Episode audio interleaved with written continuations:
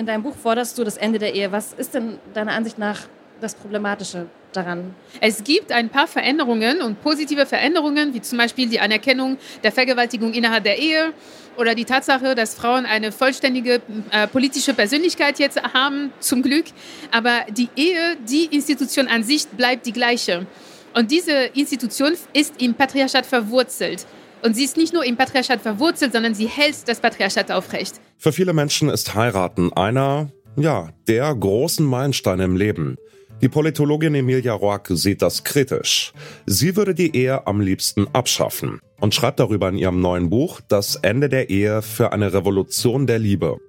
Wir von Detektor FM haben mit Emilia Roark auf der Leipziger Buchmesse gesprochen und wir haben sie gefragt, sollten wir die Ehe wirklich abschaffen? Darum geht es in dieser Folge. Mein Name ist Johannes Schmidt. Moin.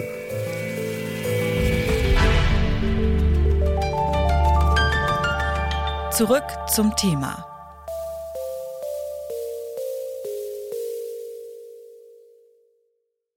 Ich finde dem ganzen Kontext Zahlen immer ganz interessant und ähm, eine, die ist mir aufgefallen, die ich gerne teilen möchte, und zwar sagt das Statistische Bundesamt oder dem Statistischen Bundesamt zufolge gab es 2021 ein historisches Tief in Sachen Eheschließungen.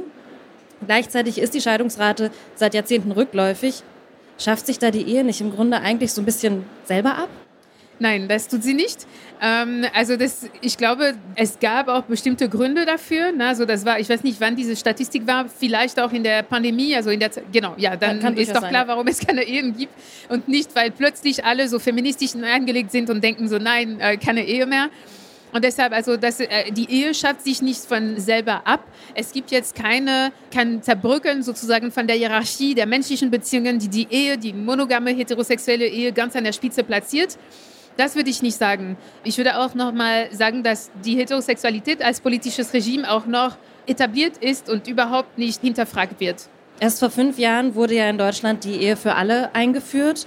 Seitdem können gleichgeschlechtliche Paare offiziell und legal heiraten. Du schreibst, das sei eine verpasste Chance gewesen, die Ehe abzuschaffen. Kannst du das nochmal erklären, bitte? Ja, also erstmal schon vorab, das ist äh, gut, solange es die Ehe gibt, dass es die Ehe für alle gibt. Also das auf jeden Fall. Ne? Also das heißt, es ist jetzt nicht sozusagen gut, äh, das war ein Fehler, äh, die Ehe auch zu, zu öffnen für gleichgeschlechtliche Paare. Gleichzeitig, was lediglich gemacht wurde, war nicht, dass die Ehe modernisiert wurde, Ne? Das heißt, okay, jetzt wollen wir eine Ehe für alle. Das heißt, wir müssen das Ehegattensplitting abschaffen. Wir müssen möglicherweise auch diese monogame Beziehung äh, eröffnen und die Möglichkeit geben für zum Beispiel äh, Beziehungen, die anders auch gestaltet sind. Nein, was lediglich gemacht wurde, war die Ehe zugänglich zu machen für Paare, für gleichgeschlechtliche Paare, die sich anpassen an der Heteronormativität. Also das heißt, die Ehe an sich hat sich 0,0 verändert. Es ist nur, dass mehr Menschen Zugang dazu hatten. Und ähm, in der Kampagne für die gleichgeschlechtliche Ehe war eigentlich das Hauptargument, gucken Sie mal, diese Lesben und diese, diese Schwulen, sie sehen fast so aus wie die Heteros. Und sie haben auch Kinder, das sind fast so gute Familien wie die Heterofamilien. Deshalb, sie sollten auch das Recht haben zu heiraten.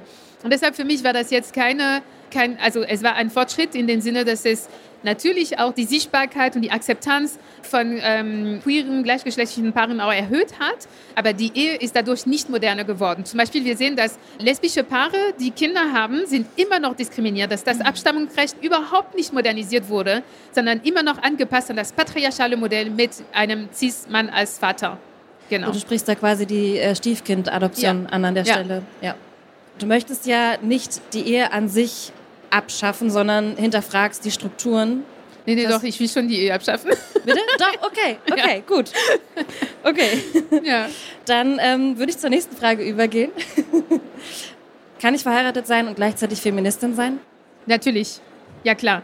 Also das ist jetzt hier jetzt nicht überhaupt keine Sittenpolizei oder so eine Moral, also eine, eine, normative Frage, die ich hier stelle und sage so, es gibt die guten Menschen, die nicht geheiratet sind und die schlechten Menschen, die verheiraten. Nein, überhaupt nicht. Also es ist total möglich, verheiratet zu sein und feministisch zu sein. Die Institution ist so machtvoll, dass es sogar manchmal Sinn macht, als Frau äh, zu heiraten, um sich finanziell abzusichern. Mhm. Ja, und deshalb, also die Vorteile, die steuerrechtlichen Vorteile, die es gibt, sind da. Ja, und äh, wir sind in einer kapitalistischen Gesellschaft und ich werde jetzt niemanden blöd anschauen, wenn sie jetzt versuchen, zum Beispiel eine Steuer zu sparen oder ja, gleichzeitig. Man muss wissen, ab dem Moment, wo man heterosexuell geheiratet ist oder aber auch gleichgeschlechtlich geheiratet ist, verheiratet ist, dann wird man zwangsläufig gepusht in einem Modell, des Hauptverdienermodells sozusagen. Und in diesem Modell ist es klar, es gibt eine Person, die mehr verdient und mehr Lohnarbeit nachgeht und eine Person, die sich um das Kind und die Kinder kümmert und ihre Lohnarbeit reduziert und allmählich abhängiger wird finanziell von der Person, die mehr Lohnarbeit nachgeht, in der Regel der Mann.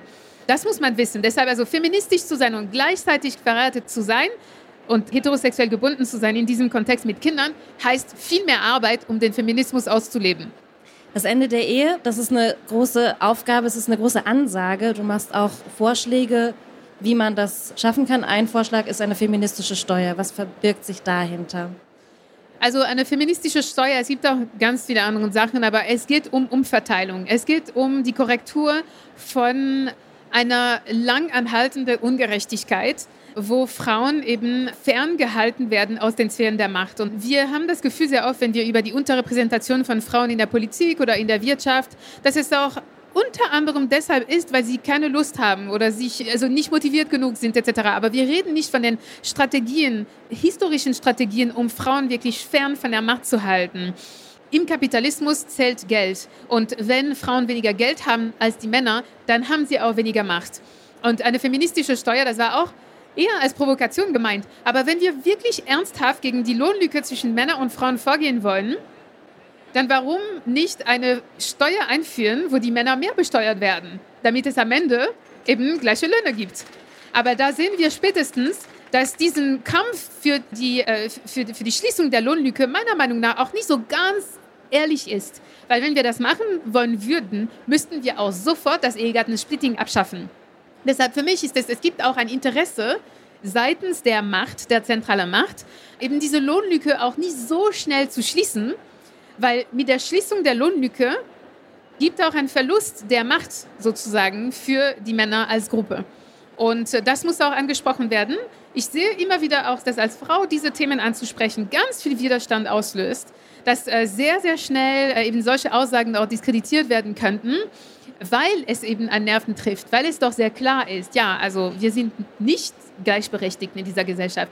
Die Ehe, über die Abschaffung der Ehe zu sprechen, ist heute immer noch eben aktuell. Das ist jetzt kein Kampf von den 80er Jahren und das wurde gelöst. Nein, es wurde gar nicht gelöst.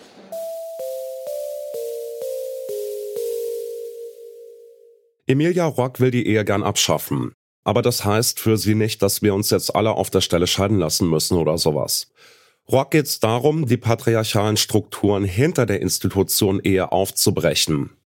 Zum Beispiel, dass die Frau oft finanziell abhängig ist von ihrem Mann oder auch als anderes Beispiel, dass in vielen Fällen in der Ehe kein Platz ist für was anderes als eine monogame Paarbeziehung.